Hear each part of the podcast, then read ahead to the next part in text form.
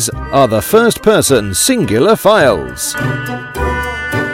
This episode is called Fall of Wicket, written and performed by Peter Halpin.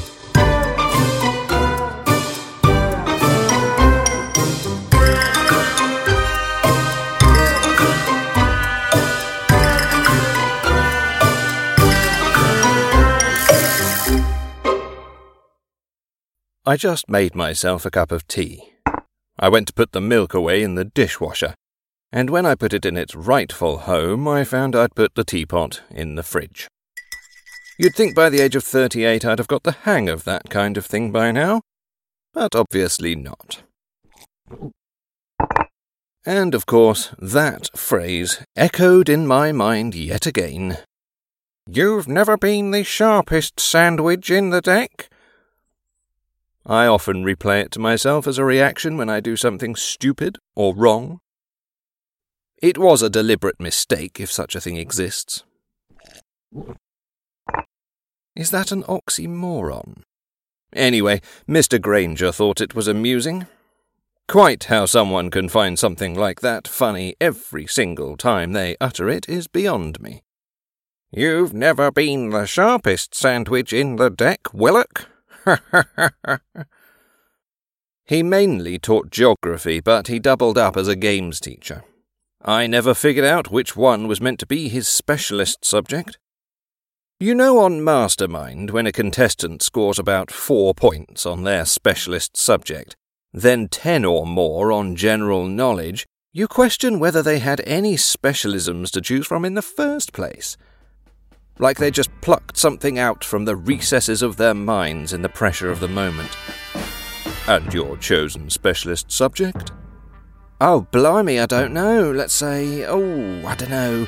Maybe the life and times of everyone who lived in Bolton between 1893 and 1997. Yeah, let's go with that. No, actually, giraffes. Now, I'm not saying Mr. Granger wasn't qualified to teach those topics. Not Bolton and giraffes, I mean geography and games. He just rarely demonstrated it to any extent in either. It was like he'd been given a couple of dips in the teaching subject tombola, and he'd not exactly had first pick. So there's this one time in a games lesson we're playing cricket. Not because any of us wanted to, but because it was summer, and that's what the school considered the summer sport.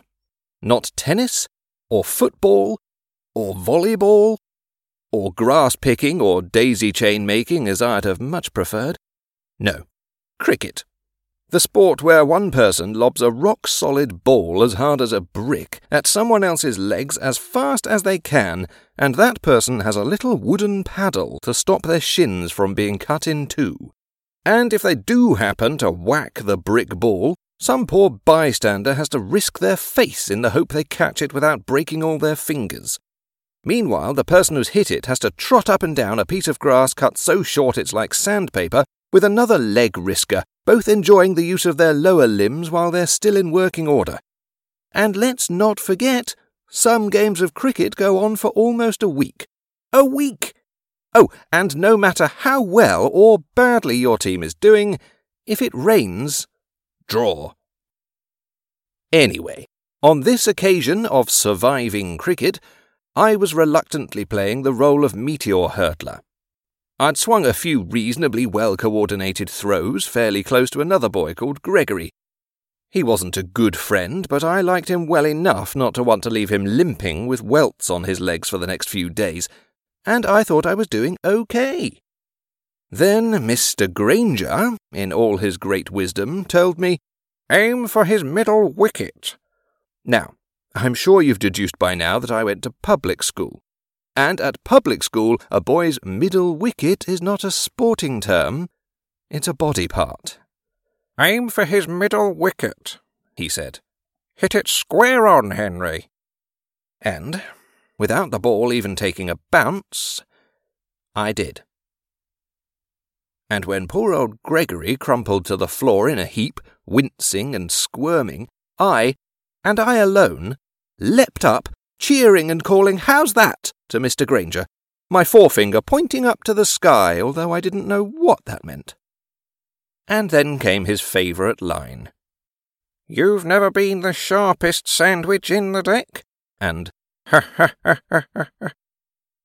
Before he ambled down, reluctantly, to check on Gregory's full and middle wicket, almost tutting as he went.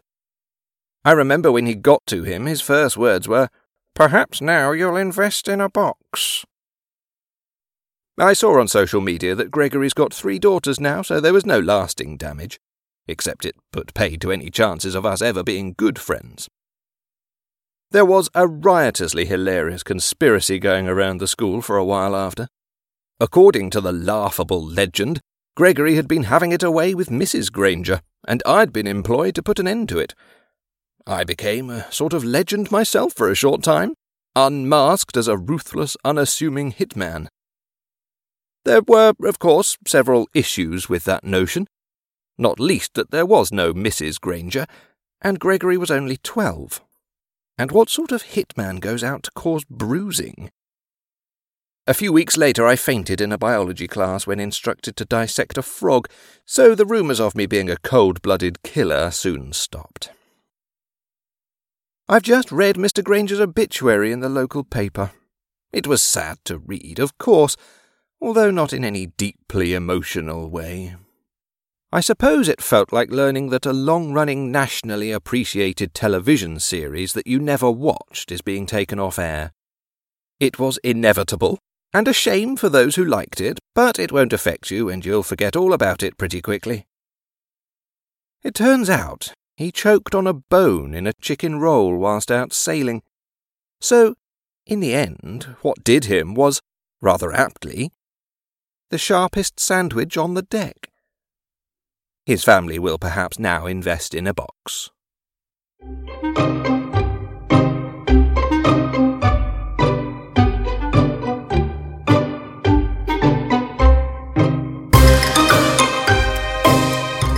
Fall of Wicket Written and performed by Peter Halpin.